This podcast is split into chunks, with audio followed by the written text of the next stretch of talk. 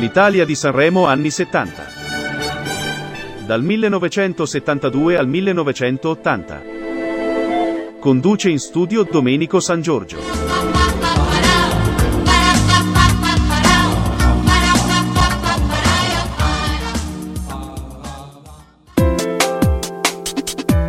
Cari amici, ben ritrovati ad una nuova serie dell'Italia di Sanremo. Un saluto a tutti da Domenico San Giorgio. Sembrava ieri che avevamo cominciato questa avventura musicale e a poco a poco, una puntata al giorno, abbiamo ripercorso le storie di Sanremo, d'Italia e del mondo, dal 1951 al 1971. Ci siamo lasciati dicendoci che saremmo ritornati ed eccoci qua con questa nuova serie, dove scopriremo insieme gli eventi, le storie e le curiosità degli anni 70, partendo appunto dal 1972 fino al 1980. Sarà con noi come sempre anche Diana e il suo prezioso libro di storia, con il quale ci farà rivivere in ogni puntata la vita di quegli anni. E ci saranno anche delle piccole novità rispetto alle puntate precedenti. Però facciamo così, voi seguitemi e le scopriremo cammin facendo. Dunque, città di Sanremo. Ci troviamo all'interno del Salone delle Feste del Casino. È il 24 febbraio 1972 e dà inizio il 22 Festival della canzone italiana. Conduttore delle serate è Mike Bongiorno, affiancato da Silva Coscina e Paolo Villaggio. Questa edizione fu organizzata direttamente dal comune di Sanremo e ad Elio Gigante fu affidata la direzione artistica. Questo festival fu costellato da molte polemiche, causate dall'abbandono di alcuni fonografici e dalla decisa riduzione dei cantanti, a tal punto che venne richiesto anche uno sciopero e la sospensione della trasmissione. Ma l'edizione alla fine riuscì ad andare in onda regolarmente. Canzone vincitrice del Festival 1972 fu I giorni dell'arcobaleno e per il secondo anno consecutivo Nicola Di Bari è primo a Sanremo. Se da una parte ci fu una riduzione dei cantanti, dall'altra alcuni noti protagonisti della canzone italiana faranno quell'anno la loro comparsa a Sanremo per la prima volta. Chi sono? Nello stacco musicale che seguirà ne ascolteremo alcuni, ma ascolteremo anche altro. Useremo infatti questo momento in ogni puntata come corridoio del ricordo, ma anche per farci accompagnare naturalmente nella brevissima rubrica di Diana, che come le scorse puntate è pronta a farci rivivere i momenti più significativi dell'Italia e del mondo di quell'anno. Noi naturalmente ci risentiremo subito dopo per un'altra breve chiacchierata e sentire la canzone vincitrice di Sanremo 1972. Ascoltiamo questo piccolo assaggio, questo piccolo mix di canzoni e poi correva l'anno 1972. A tra poco.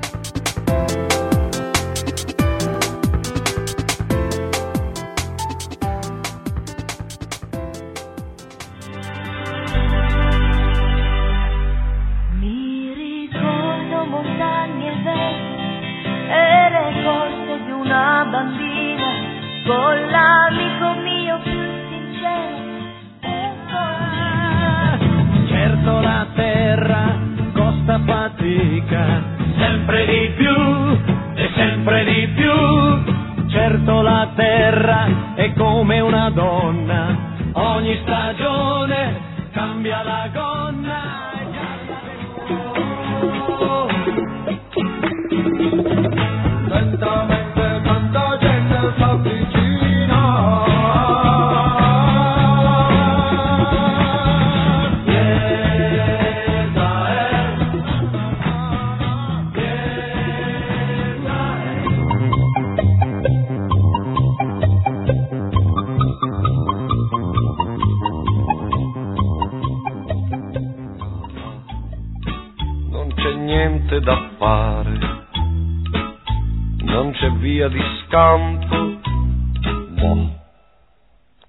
quasi mi faccio uno shampoo.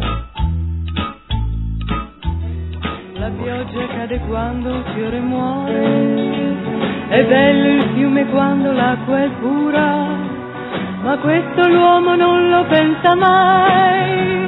Sapete perché intorno al mondo tanto fragile e senza te mi perderò.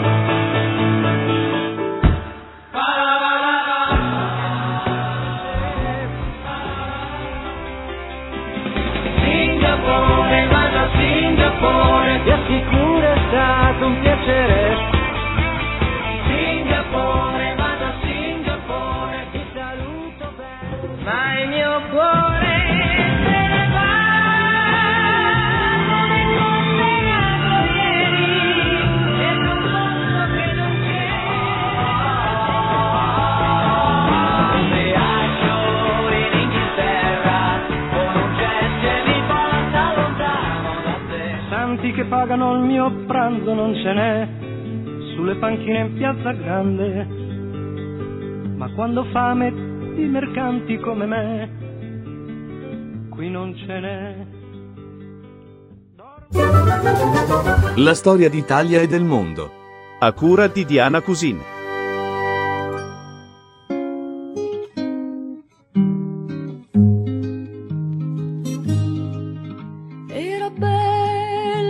Cari amici, ben ritrovati nel nostro angolo di storia. Il 1972 è un anno carico di molti eventi. Ne elencherò molti, ma non tutti, perché sarebbe impossibile farlo. Cominciamo con una notizia che sembra d'altri tempi, ma che di fatto non lo è. Il 14 gennaio muore Federico IX, re della Danimarca. Gli succederà la figlia Margrethe. Il 22 gennaio, a Bruxelles, la Danimarca, l'Irlanda, la Norvegia e il Regno Unito firmeranno i trattati di adesione dei nuovi membri della CE. Il 25 gennaio, un fatto che ha suscitato nel tempo tanta tenerezza. Nell'isola di Guam, un ex sergente dell'esercito giapponese, Soiki Yokoi, viene ritrovato in una foresta dove si era rifugiato per sfuggire agli americani nel 1944 durante la Seconda Guerra Mondiale. Ma la guerra era finita da ben 27 anni e lui lo scoprì solo nel 1972. Il 3 marzo, da Capo Kennedy, verrà lanciata la sonda Pioneer 10 che esplorerà Giove. Il 13 marzo, a Milano, si apre il tredicesimo congresso del Partito Comunista Italiano, nel corso del quale Enrico Berlinguer sarà eletto segretario del partito. Il 15 marzo, a Segrate, verrà trovato il corpo dell'editore Gian Giacomo Feltrinelli, morto il giorno precedente a causa dell'esplosione dell'ordigno con il quale cercava di minare un traliccio dell'alta tensione. Sempre il 15 marzo esce il film Il Padrino, una pietra miliare del cinema, una pellicola di Francis Ford Coppola con l'attore Marlon Brando. Quest'anno la stagione televisiva vedrà anche il successo del Pinocchio di Luigi Comencini. In Italia, uscita un anno prima, la Fiat 127 diventerà l'auto dell'anno e inizierà la produzione della Fiat 126. Questo, tornando all'estero, è l'anno del grande scandalo americano del Watergate e purtroppo il 1972 è anche un anno con un triste primato. Vivrà in vari momenti delle sciagure nei cieli. Ci saranno otto incidenti aerei in diverse parti del mondo. Emirati Arabi, Londra, Germania, Palermo, Canarie, Mosca e nelle Ande, che conteranno 888 morti. Solo uno di questi incidenti fu causato da un attentato terroristico di nazionalisti croati, quello in Cecoslovacchia, che conterà 27 vittime. L'11 aprile a Los Angeles, Vittorio De Sica vincerà il suo quarto Oscar con il film Il giardino dei finzi contini. Il 17 maggio verrà ucciso il commissario di polizia Luigi Calabresi, vittima del terrorismo. Il 21 maggio, a Roma, la pietà del Michelangelo viene deturpata a martellate da un australiano di 33 anni. La scultura verrà danneggiata al naso, al braccio sinistro e a una mano. Il 24 maggio viene presentata la Magnavox Odyssey, la prima console per videogiochi al mondo. L'11 giugno, a Milano, Eddie Merckx vince per la terza volta il Giro d'Italia. Il 17 giugno, sempre a Milano, l'atleta Pietro Mennea è primatista europeo dei 100 metri piani. Negli anni sarà soprannominato la Freccia del Sud. Il 16 agosto a Riace, Reggio Calabria, Stefano Mariottini, giovane sub-romano, ritroverà casualmente nelle acque di Riace due statue in bronzo del V secolo a.C., ottimamente conservate. Diventeranno famosi in tutto il mondo con il nome di bronzi di Riace. Il 20 novembre, a Londra, la regina Elisabetta II e Filippo di Edimburgo, con un grande ricevimento, festeggeranno il loro 25 anniversario di nozze.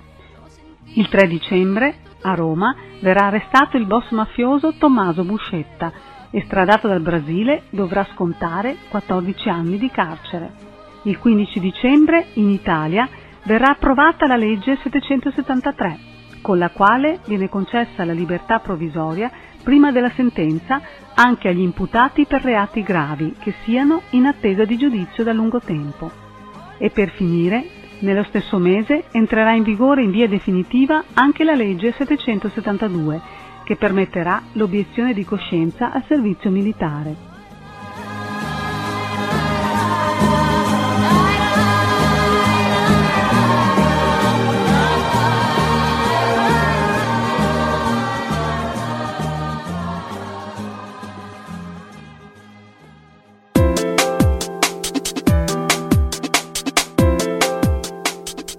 Ringrazio come sempre Diana per le sue preziose informazioni storiche. Dicevamo poco fa, e li abbiamo anche sentiti, che a Sanremo 1972 debuttarono artisti come Gianni Morandi, Marcella Bella, i Delirium con Ivano Fossati, l'allora diciassettenne Carla Bissi, oggi conosciuta con il nome di Alice, e i Nuovi Angeli. Quell'anno debutterà anche il cantante Alberto Camerini, ma in veste di musicista, che accompagnò con la chitarra l'esibizione di Anna Identici, in gara con un brano cosiddetto impegnato. Era bello il mio ragazzo, brano che avete sentito come sottofondo mentre Diana ci raccontava la storia. Brano che parlava di un giovane operaio morto sul posto di lavoro, che però, nonostante il periodo di generale impegno politico che attraversava allora l'Italia non ebbe il successo sperato. Secondo e terzo posto al festival saranno Come le viole di Peppino Gagliardi e Re di denari di Nada. Mentre al primo posto, come vi dicevo, fu la canzone I giorni dell'arcobaleno di Nicola Di Bari.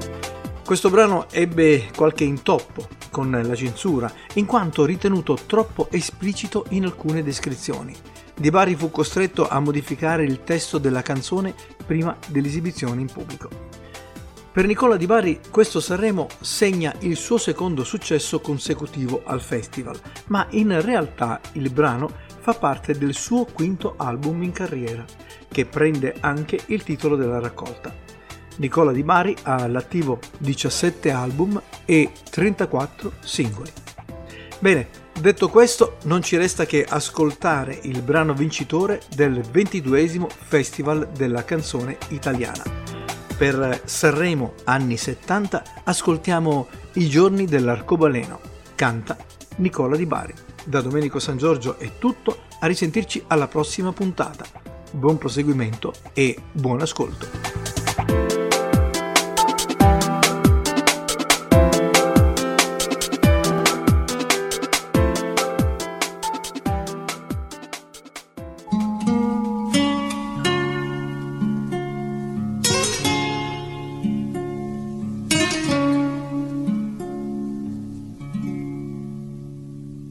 Erano i giorni dell'arcobaleno, finito l'inverno, tornava il sereno.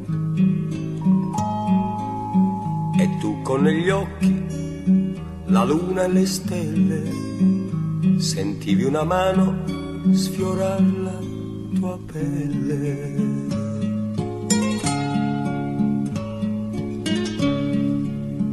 E mentre impazzivi al profumo dei fiori, la notte si accese di mille colori. Distesa sull'erba come una che sogna, giacesti bambina, ti alzasti già donna.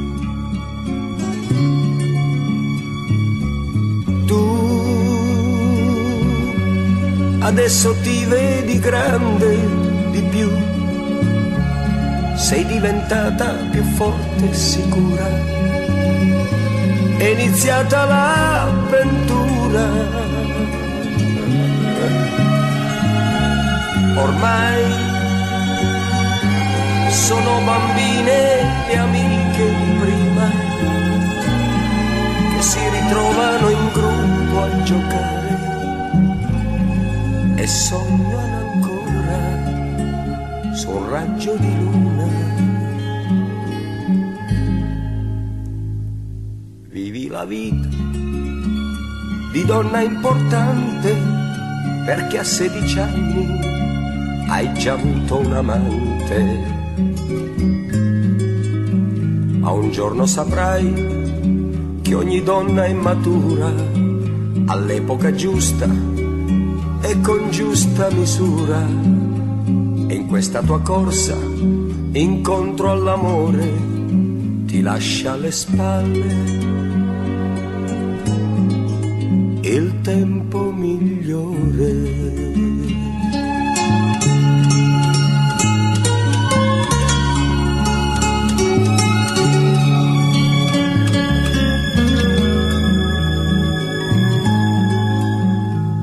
Erano i giorni dell'arcobaleno, finito l'inverno, tornava il sereno.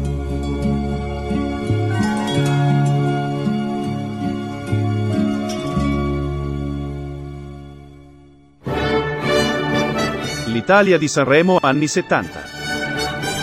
Dal 1972 al 1980. Ha condotto in studio Domenico San Giorgio.